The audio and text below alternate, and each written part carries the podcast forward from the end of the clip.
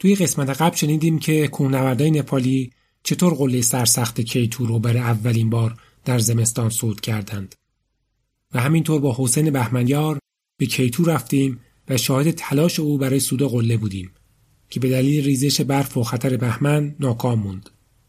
در این قسمت روایت یکی از تراژیک ترین حوادث کوهنوردی که زمستان امسال در پاکستان اتفاق افتاد و همینطور ادامه گزارش تلاش حسین بهمنیار بر روی کیتو رو خواهیم شنید.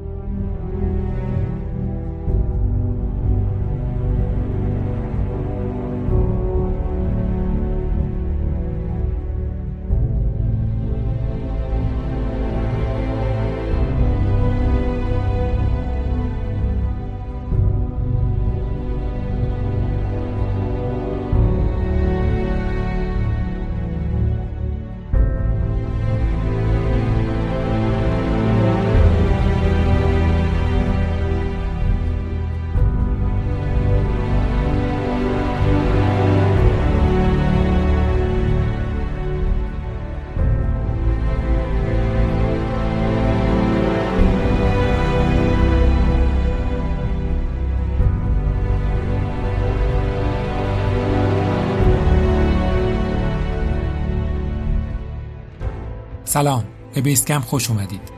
من پیام همزهی هستم و در این پادکست داستانهایی از سودهای شاخص و بزرگان دنیای کوهنوردی روایت می‌کنم.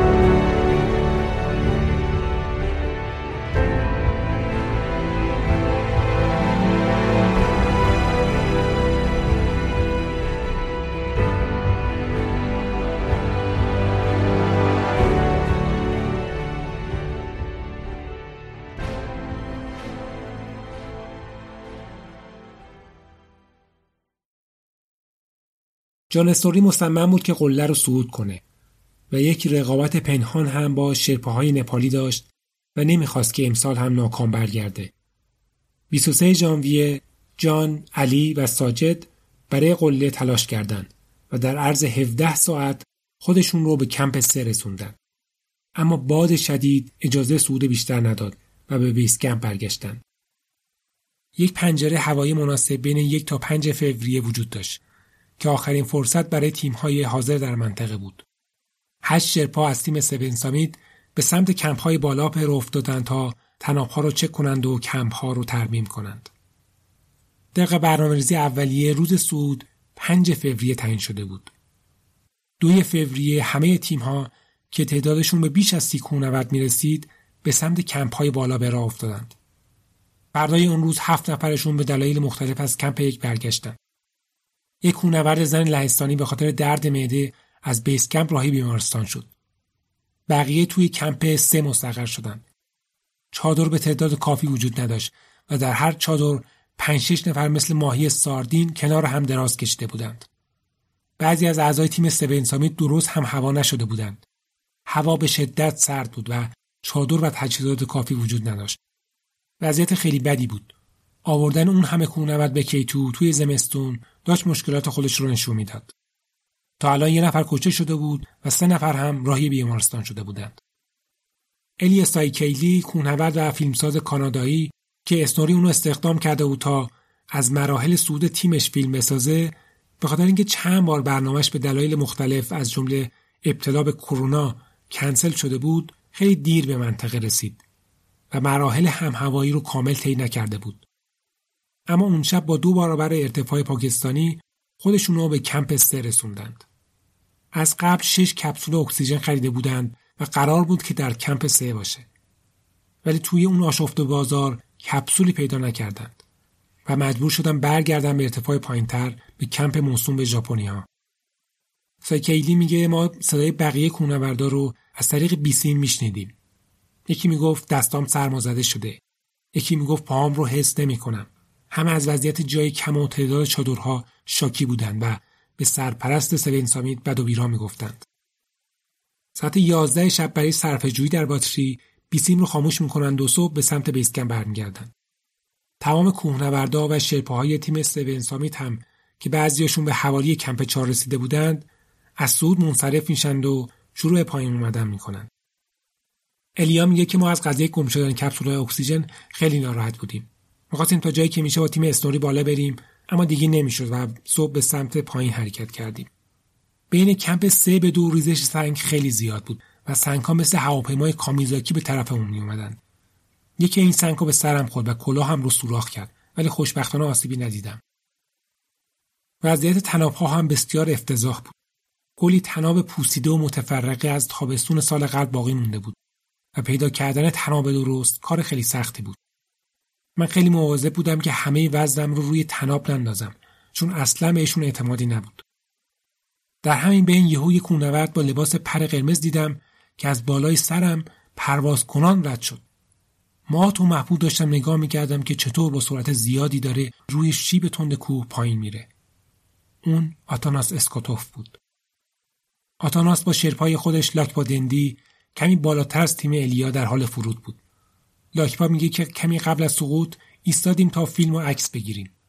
آتاناس دوربینش رو تو جیبش گذاشت و شروع به فرود کرد. ازش فیلم گرفتم و من هم شروع به پایین رفتن کردم. یه لحظه آتاناس رو دیدم و لحظه بعد دیگه اونجا نبود. الیا میگه حدود 20 ثانیه سقوط آتاناس رو تماشا می‌کردم و همون لحظه یادم افتاد که دوست دخترش شینی الان توی بیست کمپه و با شنیدن خبر چه حالی پیدا می‌کنه. آتاناس اسکاتوف 42 ساله و اهل بلغارستان بود. او وگن بود و قصد داشت اولین کوهنورد وگنی باشه که همه 8000 متری ها رو صعود می‌کنه. تا اون روز ده 8000 متری رو هم صعود کرده بود. سال 2014 به عنوان اولین وگن اورست رو صعود کرد. اما بعدا این ریکورد رو ازش گرفتن چون معلوم شد که در طول صعود اصل خورده بود. به هر حال کیتو یازدهمین قله 8000 متریش بود و اون روز هم حالش خوب و سر حال بود. شینی دوست دخترش از لاکپا پرسیده بود چطور سقوط کرد؟ آیا تنابش پاره شد؟ لاکپا بهش گفته بود نه، تناب سالم بود. من هم روی همون تناب بودم. من دقیقا نمی‌دونم چی شد ولی ظاهرا موقع عوض کردن تناب یه اشتباهی کرده و منجر به سقوطش شده. اما فاجعه اصلی هنوز اتفاق نیفتاده بود. اون روز همه کوهنوردا و شرپاهای تیم سوین سامید به بیسکم برگشتن جز یه نفر. خوان پابلو مهر که همون شب با جان اسنوری، علی و ساجد صدپارا همراه شد تا به سمت قله برند. پنج فوریه ساعت یک بامداد تیم اسنوری از کمپ سه به سمت قله حرکت کردند. حدودا ساعت پنج صبح به کمپ چار و ارتفاع هفت و هشتصد رسیدند. جی پی اس جان تا اینجا کار می‌کرد و حرکتشون قابل ردیابی بود. از اینجا به بعد باتری جی پی اس به دلیل سرما از کار میافته و موقعیتش دیگه update نمیشه. قبل از ظهر به Bottleneck می‌رسند. علی و پسرش ساجد تا اینجا بدون اکسیژن صعود کرده بودند. ساجد مشکل تنفس و سردرد پیدا می‌کنه. پدر یک کپسول اکسیژن بهش میده اما رگولاتور نشتی داره و درست کار نمی‌کنه. علی بهش میگه حرکت کن درست میشه. اما ساجد دیگه نمی‌تونه ادامه بده و علی بهش میگه برگرده پایین. ساجد از پدر و جان و خون پابلو جدا میشه و به کمپ سه برمیگرده. این آخرین باری بود که ساجد پدرش رو می‌بینه و این سه نفر برای همیشه ناپدید میشن.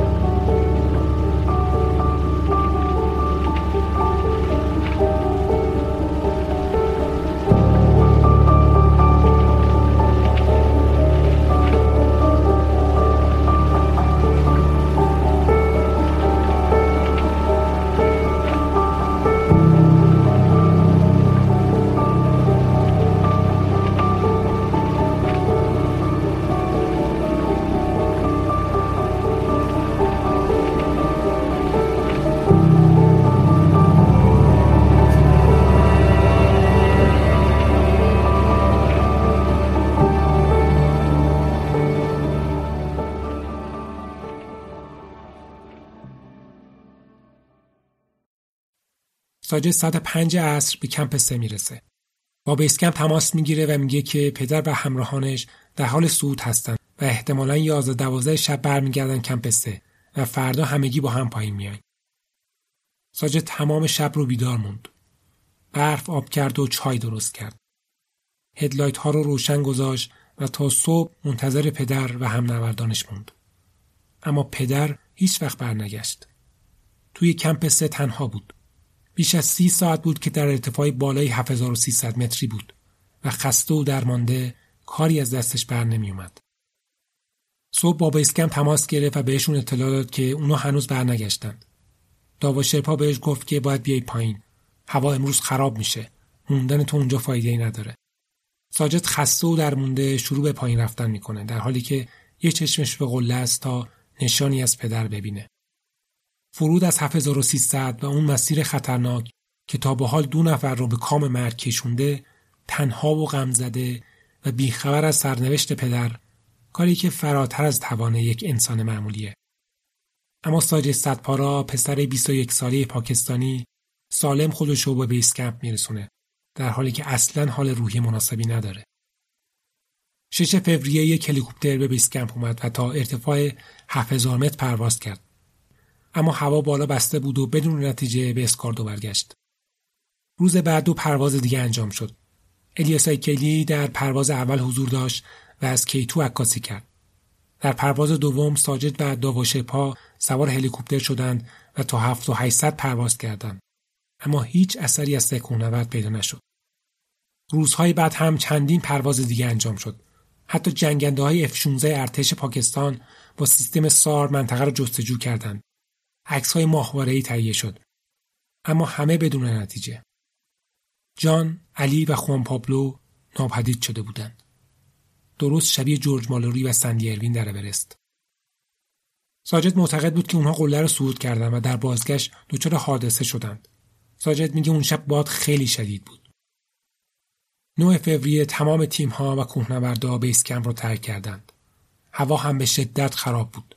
فقط خدمه کمپ اسنوری توی بیس کمپ مونده بودند. امتیاز پسر امو و اکبر برادرزاده علی صدبارا برای جستجو به بیس کمپ اومدند. همه می‌دونستن که دیگه کاری نمیشه کرد. اما امتیاز و اکبر می‌گفتند علی مثل برادر ماست. روزی که به سمت قله به راه افتاد پرچم پاکستان رو توی کولش گذاشت. پاکستان تو رگ و خون اون بود. اون برای ما یه برادر و برای پاکستان یه قهرمان ملیه. علی صدپارا متولد روستای کوچک صدپارا یا به قول پاکستانی ها صدپاره در گیلگیت پاکستان در دامنه های قراقروم بود. خیلی جوان بود که در یک expedition جایگزین باربر ارتفاعی شد که نتونسته بود تو برنامه حضور داشته باشه. از اون روز به بعد دیگه از کوهستان جدا نشد و یک هاپ یا باربر ارتفاعی موفق شد. به خاطر توانمندی ها و همینطور روحیه و شخصیت فوقلادهش مورد توجه و اعتماد تیمها و کوهنوردهای بزرگ بود و در سودهای زمستانی بسیاری توسط کوهنوردهای غربی دعوت به همکاری می‌شد. از جمله در تلاش برای سود زمستانی اورست، نانگاپارباد و گاشربروم یک حضور داشت. سال 2016 با سیمون مورو و الکس سکسیکون برای اولین بار قله نانگاپاربات رو در زمستان فتح کردند. سیمونه گفته بود نقش علی توی سود زمستانی نانگاپاربات مثل نقش تنزینگ نورگای تو اولین سود اورست بود. صدپارا تنها کسی بود که چهار بار و در چهار فصل مختلف نانگا پاربات رو صعود کرده بود.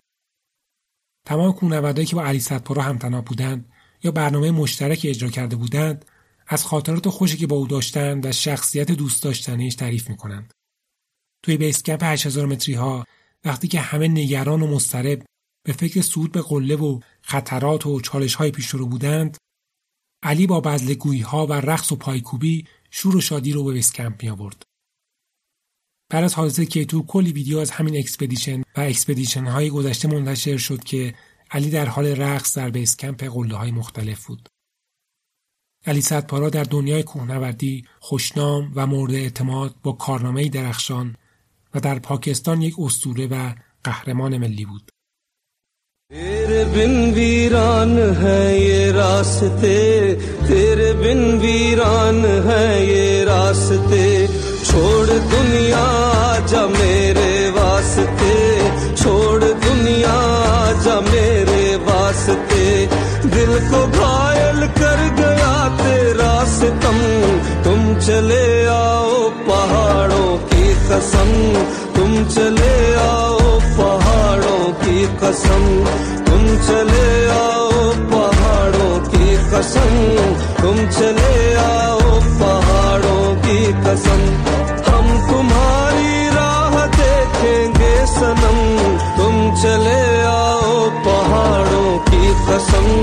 तुम चले आओ पहाड़ों की कसम। तुम चले आओ पहाड़ों की कसम। तुम चले आओ पहाड़ों की कसम।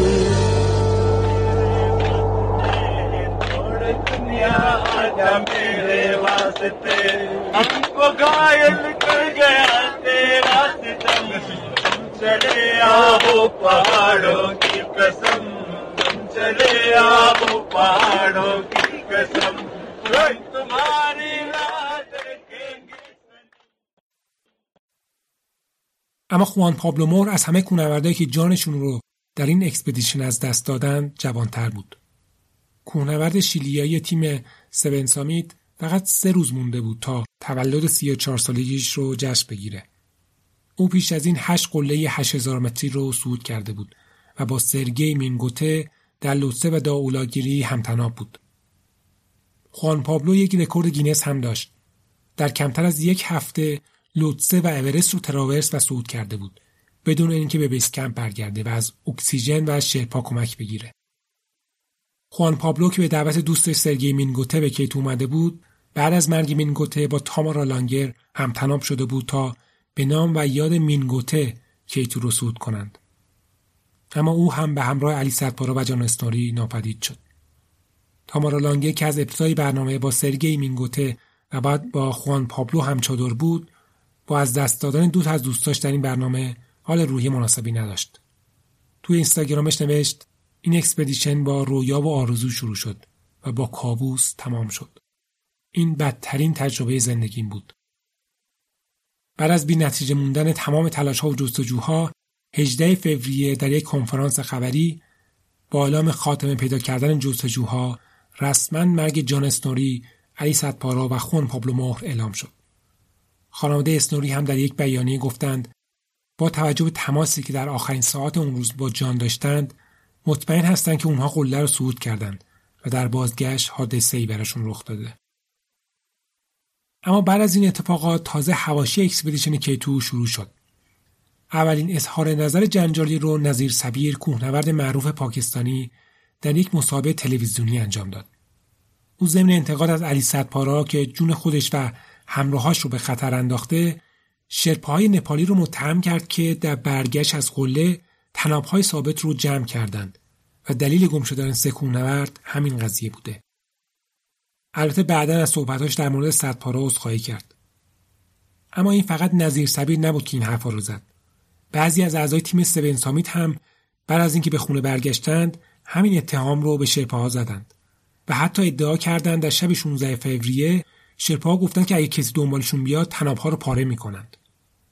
این اتهامات باعث عصبانیت نپالیا شد و نیرمال و میلماجی واکنش نشون دادند و اعلام کردند که این صحبتها به خاطر عدم موفقیت خودشون و حسادت به نپالی هاست.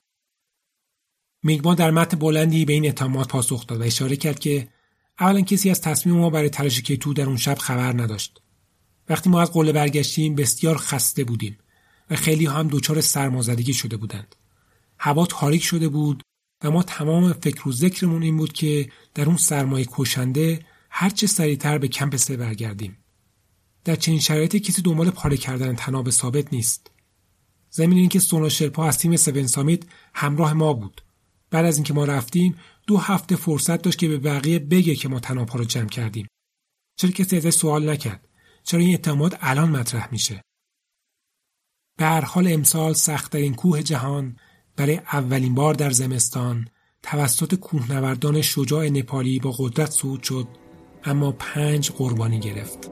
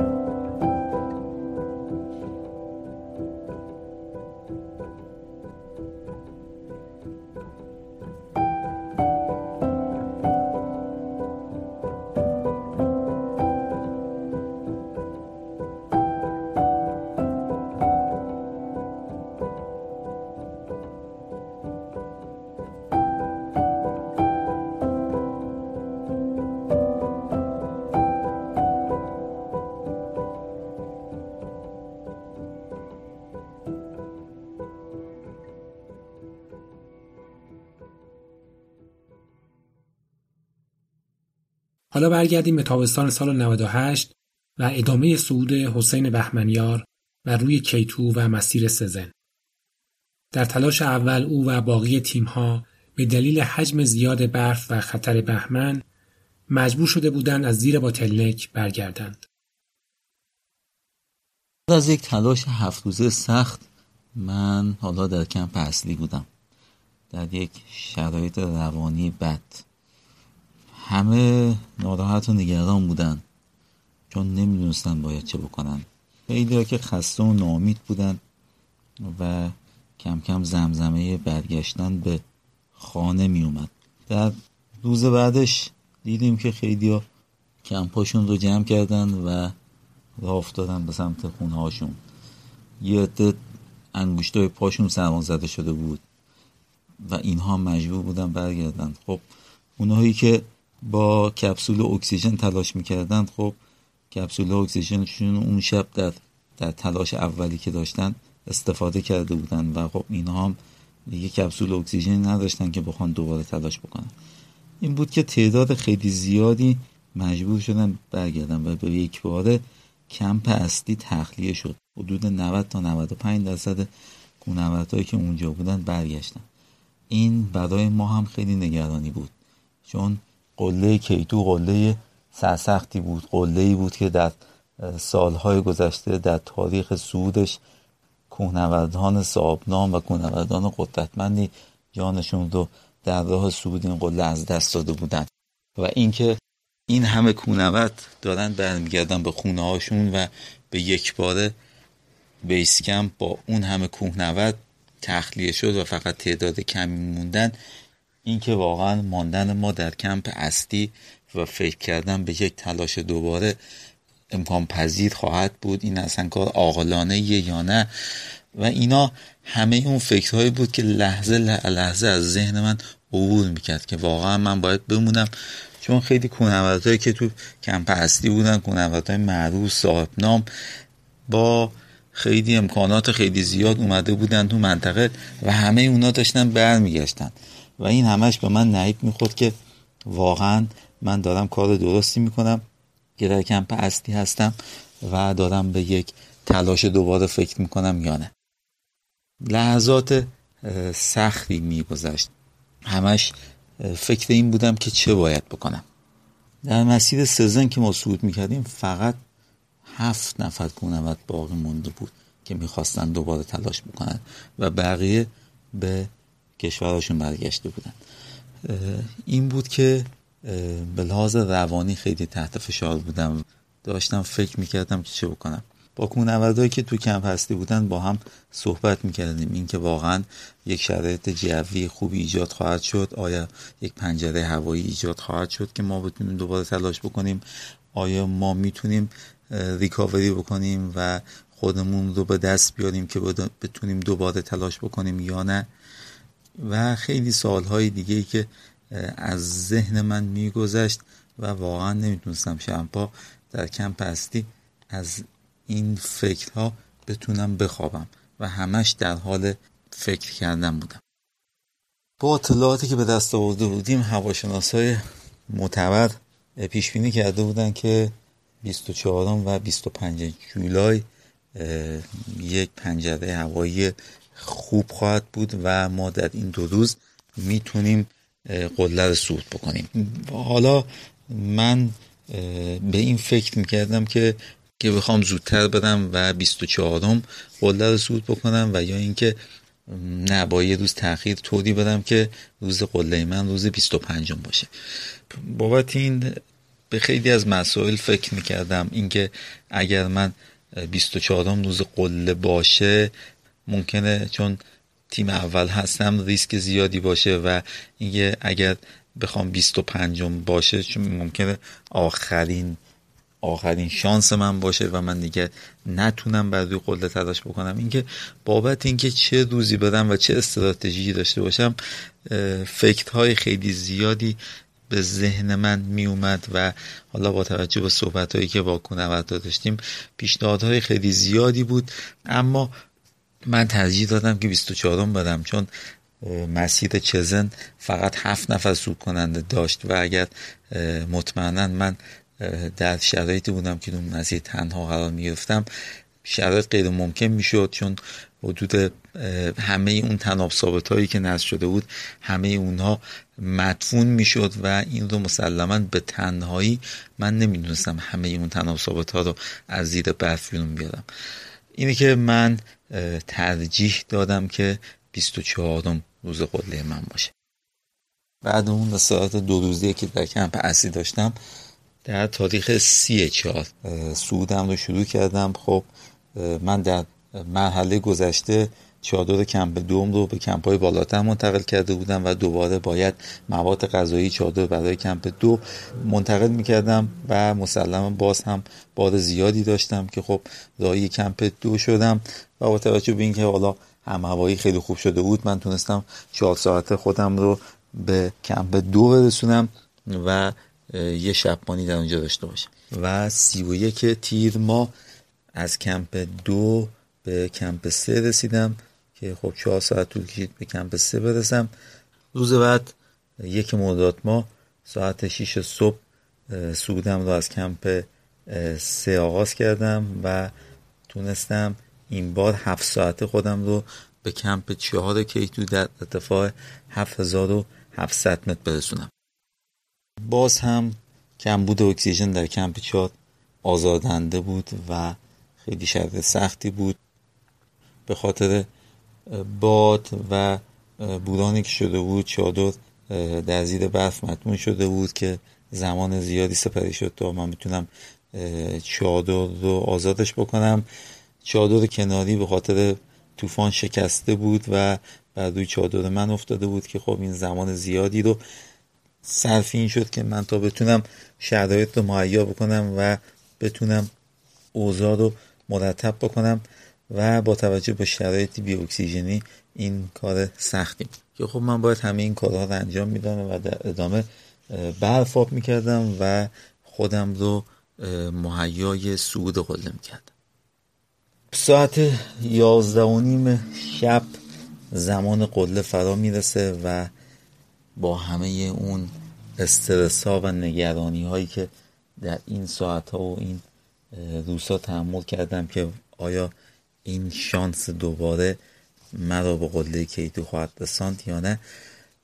همه وسایلم رو تو ساعت گذشته جمع کرده بودم بارها بارها چک کرده بودم که مبادا چیزی فراموش بشه که می‌تونه حتی یه فراموشی کوچک منجر به از دست دادن قله کیتون میشه و آماده بودم که تا ساعتی بشه که من بتونم سودم رو شروع کنم. ساعت یازده و سی سود من آغاز شد. بادی از سمت چپ میوزید. خب داشتم به آهستگی ادامه می‌دادم و سعی می‌کردم که گام هام رو مدیریت بکنم تا بتونم با یک ریتم مناسب به سمت قله برم. حدود سه ساعتی پیمایش کردم. خب به اون شیب سنگی زیر باتلنک رسیده بودم. شیب تندی بود. تو اون ارتفاع خیلی آزادنده و سخت بود و وزش باد که واقعا اذیت می‌کرد. کم کم هوا داشت روشن می‌شد. من داشتم به زیر باتلنک می‌رسیدم. اینجا فقط من بودم و تیم آمریکایی ها اونها جلوتر از من بودن. وارد تراورس زیر باتلنک شدم که باتلنک حتما در موردش خوندین یه برج بلند یخی. باید از زیر این برج 90 درجه شما یه تراورس به سمت چپ بکنی و این تراورس تو ارتفاع چالش بزرگی محسوب میشه تو این شیب و شما باید آرام آرام این برج رو دور بزنی و بعد از یه تراوس طولانی از سمت چپون کم کم ارتفاع بگیری و سود بکنی. کم کم اینجا هوا روشن شده بود و مسیر کاملا مشخص بود. می‌دیدم آرام آرام پیش می‌رفتم که خب اینجا من از آمریکایی ها عبور کردم و کم کم از اون از زیر اون سراکای یخی که خیلی ترسناک و معیب بود و فکر می‌کردی که هر لحظه ممکنه بعد روی سرت خراب بشه و ریزش بکنه. و اون خاطره ریزشش در سال 2008 اون لحظات برای من مرور می‌شد. در فاجعه سال 2008 که بدترین حادثه در تاریخ سودهای کیتوست 11 نفر در برگشت از قله به دلایل مختلف از جمله ریزش بهمن در باتلنک کشته شدند. با نیش کرامپونی که به سختی بر اون یخ بلود می نشست باید تراورس می‌کردی و عبور می‌کردی شیب یخی تراورس شد و کم کم به یه شیب برفی رسید که اون شیب برفی رو که صعود می‌کردی حجم وف کم بیشتر می‌شد و بعد به یه جایی رسیدم که یه شیب خیلی تند یخی بود یه یخ بلور یک دست که این شکلی بود که کرامپون به سختی گیر می‌کرد و مجبور بودی فقط کرامپون رو در عوارض یخ بذاری. خب خیلی سخت بود ارتفاع حدود 8200 متر و با کمبود اکسیژنی که بود خیلی به سرعت کم مجبور بودی پیمایش بکنی. بعد از اینکه این تیکه یخی صعود شد به شیب یه مقداری کمتر شد یک شیب برفی که آهسته به آهسته پیمایش می‌شد تا بالاخره ساعت یازده و سی دقیقه ظهر من موفق شدم به قله کیتو برسم.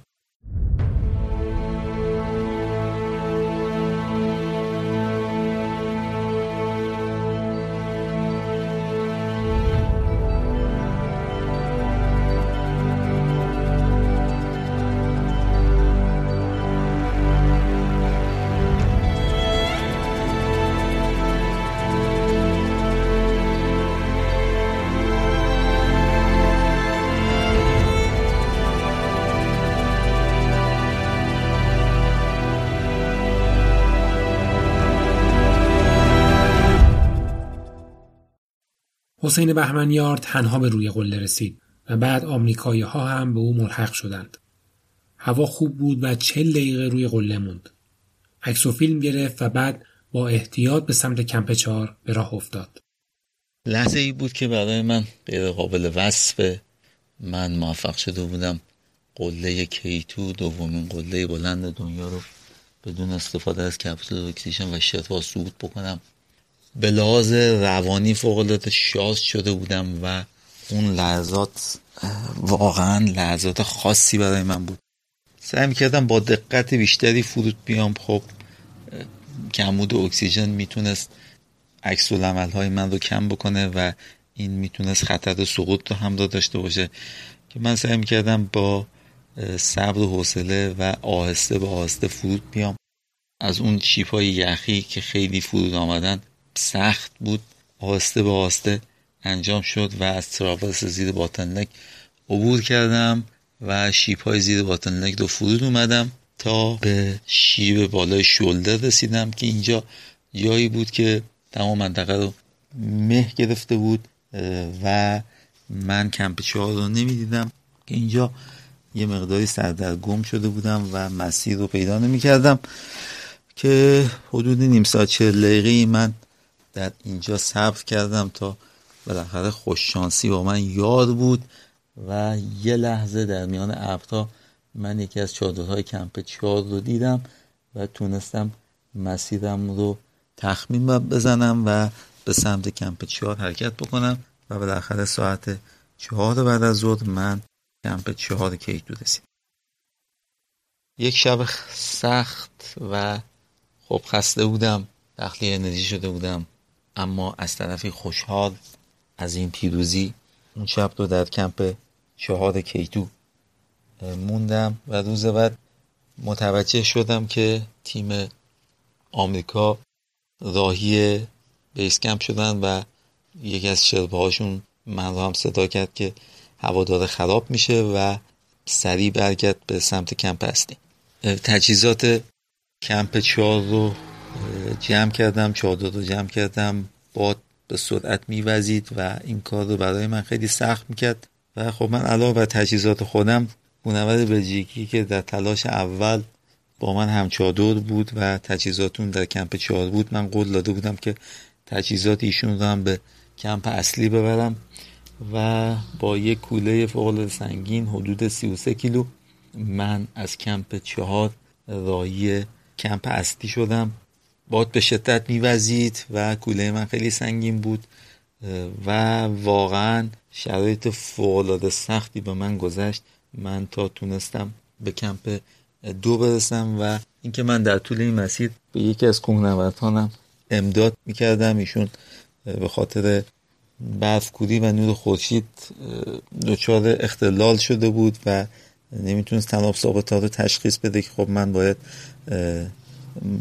منتظر می‌شدم و تناب ثابت رو بهش می‌دادم که این خیلی سخت بود و نهایتا تونستم با اون کوهنورده تا کمپ دو فرود برم و خب ناچار اون شب رو در کمپ دو ماندم و روز بعد خودمون رو به کمپ اصلی رسون تغذیه در ارتفاعات بالا خیلی حساس و مهمه و باید برنامه دقیقی براش داشت.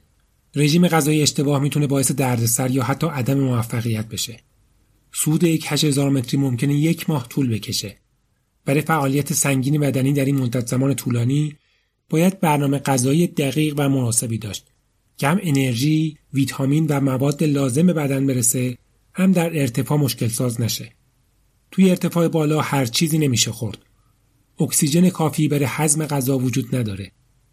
شرکت های زیادی هستند که بستای غذایی مخصوص ارتفاعات بالا تولید می‌کنند که هم انرژی و مواد لازم به بدن برسه هم هضمش سریع و راحت باشه و در عین حال سبک و کم حجم و آماده کردنش هم راحت باشه. از جناب بهمنیار در مورد تغذیهشون در طول برنامه پرسیدم. در مورد تغذیه در هیمالیا نوردی باید ارز کنم که خب دنیای امروز که ورزش علمی شده و تغذیه هم یه بخش مهم از اونه اطلاعات خیلی تخصصی در مورد تغذیه در کوهستان وجود داره. خیلی از شرکت ها اومدن و دارن پک های تخصصی کوهنوردی تولید می‌کنن تغذیه کوهستان تولید می‌کنن که خب متاسفانه در ایران نیست و شما می‌تونید کشورهای دیگه تهیه بکنید که فوق سبک و به آماده میشن و ارزش غذایی خیلی خوبی دارن. اما اون چیزی که مهمه اینه که کوهنوردی در ایران در یک شرایط استاندارد نیست چون کوهنوردها با دقدقه های خیلی زیادی از جمله بحث مالی مواجه هستند. در برنامه کیتو من تا هفته آخری که میبایست از ایران می‌رفتم مطمئن نبودم این اتفاق میفته و این بود که من نمی‌تونستم پک های غذایی خیلی خاصی رو آماده بکنم. به خاطر بحث اضافه بار و همچنین گران بودن پک های غذایی کوهستان که باید از کشورهای دیگه تهیه می‌شد. خب این موضوع مقدور نبود. وارد بحث مواد غذایی بشم مجبور بودم با شرایط موجود یعنی کنسرت هایی که در بازارهای ایران وجود داره و برای کنوردی فوقالعاده سنگین و حجیم هستند و همچنین یه بخش از مواد غذایی که می‌شد از پاکستان تهیه کرد وارد کوه بشم. و البته تونسته بودم با کمک یکی از دوستانم که وارد منطقه کیتون می‌شد چند چند بسته خیلی کم از اون پکای غذای کوهستانم داشته باشم. این بود که سعی کردم غذاهای کم حجم و سبک مثل نودل شیر خشک شکر پودر شکلات و اون پکای غذای کوهستان رو برای اتفاق بالا بذارم و از کنسرف های غذایی ایرانی که خب سنگین هستن و حجم زیادی رو دارن در کمپ های پایین تر استفاده بکنم. تا سود انجام بشه. جا داره بگم که گفتم در اول عرضم چون خیلی تو ایران نمیشه استاندارد کار کرد و من با عجله مجبور بودم وارد این سفرم رو آغاز بکنم.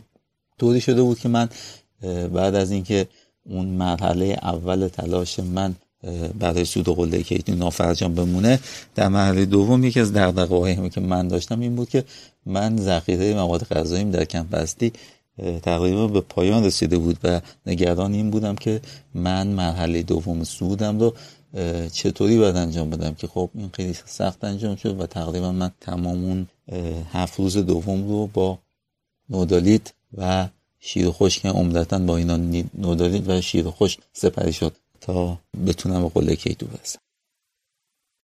اما نظر جناب بهمنیار رو در مورد expedition زمستانی K2 و حوادثی که اتفاق افتاد هم پرسیدم.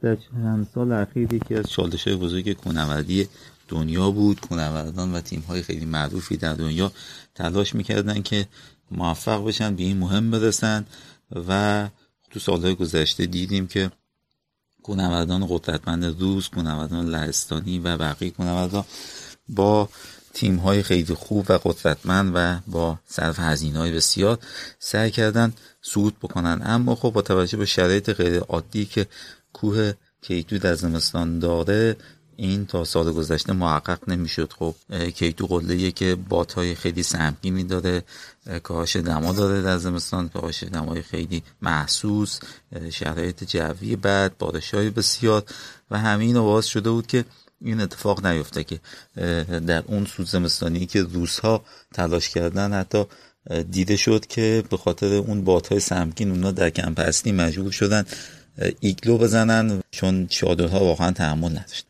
امسال سال متفاوتی برای K2 بود. تیم های زیادی وارد منطقه شدن که خب این در ابتدا باعث انتقاد شد و خیلی ها گفتن کار تجاریه. شما دیدین که مثلا تیم Seven Summit تیم تجاری سون سامیت با تعداد بسیار زیادی کوهنورد اینترنشنال و شرپا وارد منطقه شد.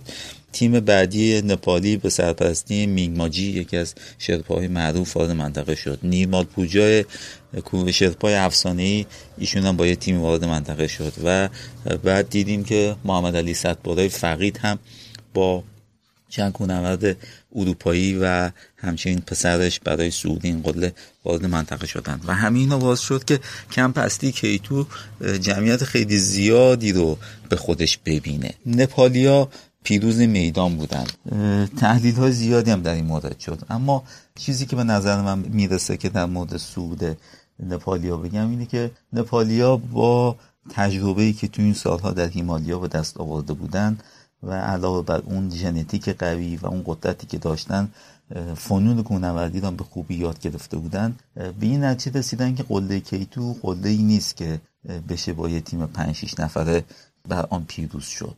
این پس نیاز بود که اون از تعدادشون استفاده بکنن و همین باعث شد با همدیگه متحد بشن. سه تیمی که سه تیم نپالی که اومده بودن هر کدوم جدا جدا صعود بکنن با همدیگه متحد شدن تا یه افتخار ملی رو به دست بیارن. و یه قطار ساختن یه قطار بزرگ از شرپاهای قدرتمند نپالی که نوک این قطار به قله کیتو رسید. اونها با این جمعیتشون موفق شدن.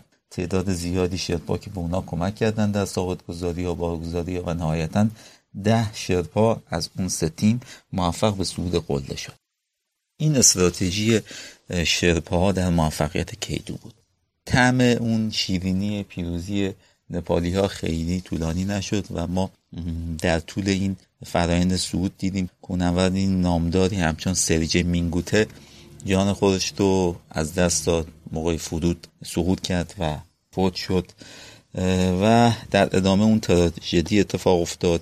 تحلیل بسیاری هم شد که چه اتفاقی بر سر این تیم آمد که دیگه نتونست برگرده و همچنین اثری از اونها در مسیر دیده نشد. خیلی در این مورد صحبت کردن اما نظر من اینه که خب تناب ثابت هایی که شرپاها نصب کرده بودن اون تناب ثابت ها ممکن بود در روزهای بعد از اونها به خاطر بات های سمگین منطقه و یا بهمن های احتمالی ممکن بود قسمتی از اون پاره شده باشه و از بین رفته باشه و زمانی که تیم با اظهاری که ساجد کرده بود که گفته بود ساعت حدود ده ده و نیم. اونها رو دیده بود که از باطن عبور کردن. با اون شرایط اونا زمانی که به قله می‌رسیدن مسلما تاریک شده بود و برگشت اونا به سمت کمپس در تاریکی انجام می‌شد. و اگر تناب ثابتی در طول مسیر پاره می‌شد و نبود موقع برگشت اونا به چالش میخوردن و همین ممکن بود باعث پرد شدن یا گم شدن اونا بشه. و همچنین اونها از کمپ سه فاصله زیادی رو تا قله پیماش کرده بودن و زمانی که در اون تاریکی در اون سرمای جانسوز کیتو با اون افت انرژی که داشتن برمیگشتن مسلما این می‌تونست باعث خطرات بسیاری برای اونها از جمله سرمازدگی اونها و اون افت انرژی باعث پرت شدن اونها و هر اشتباه دیگه ای که می‌تونستن مرتکبش بشن باعث می‌شد. چون هلیکوپترها در مسیر سعود هم اونا رو ندیده بودن که اون مسیر سعود یه مسیر برفی هستش و اگه اونا در مسیر باقی مونده بودن به هر دلیلی قابل مشاهده بودن و این خب نشون می‌داد که اونا یا مسیر رو گم کردن یا پرت شدن که با هلیکوپتر هم مشهود نیستن خب همه اینها به عنوان اون سوالهاییه که در ذهن ما خواهد مون تا یه روزی واقعیت اون کشف بشه. همینطور که بعد از سالها تراژدی اورست. طول کشید تا تونستن اولین تیم قله اورست رو بعد سالها پیدا کنند و یا داستان بوناتی که بوناتی در K2 که بعد از سالها کشف شد. اینها همه اون داستان هایی هستن که در دل صعودهای expedition وجود دارن و مطمئنا باید منتظر بود تا در سالهای آتی به پاسخ دست پیدا کنه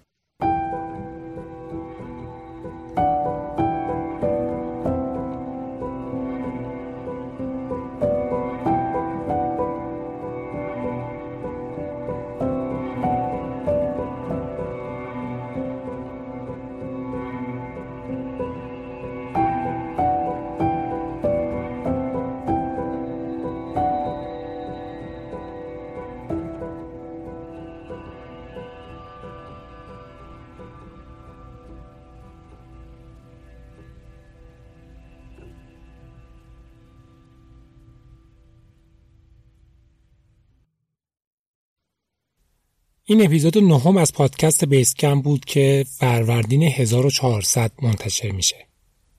بیسکمپ رو در همه اپهای پادکست و همینطور ناملیک و شنوتو و کانالی به همین نام در تلگرام و همچنین در وبسایت پادکست با آدرس podbasecamp.ir می‌تونید بشنوید.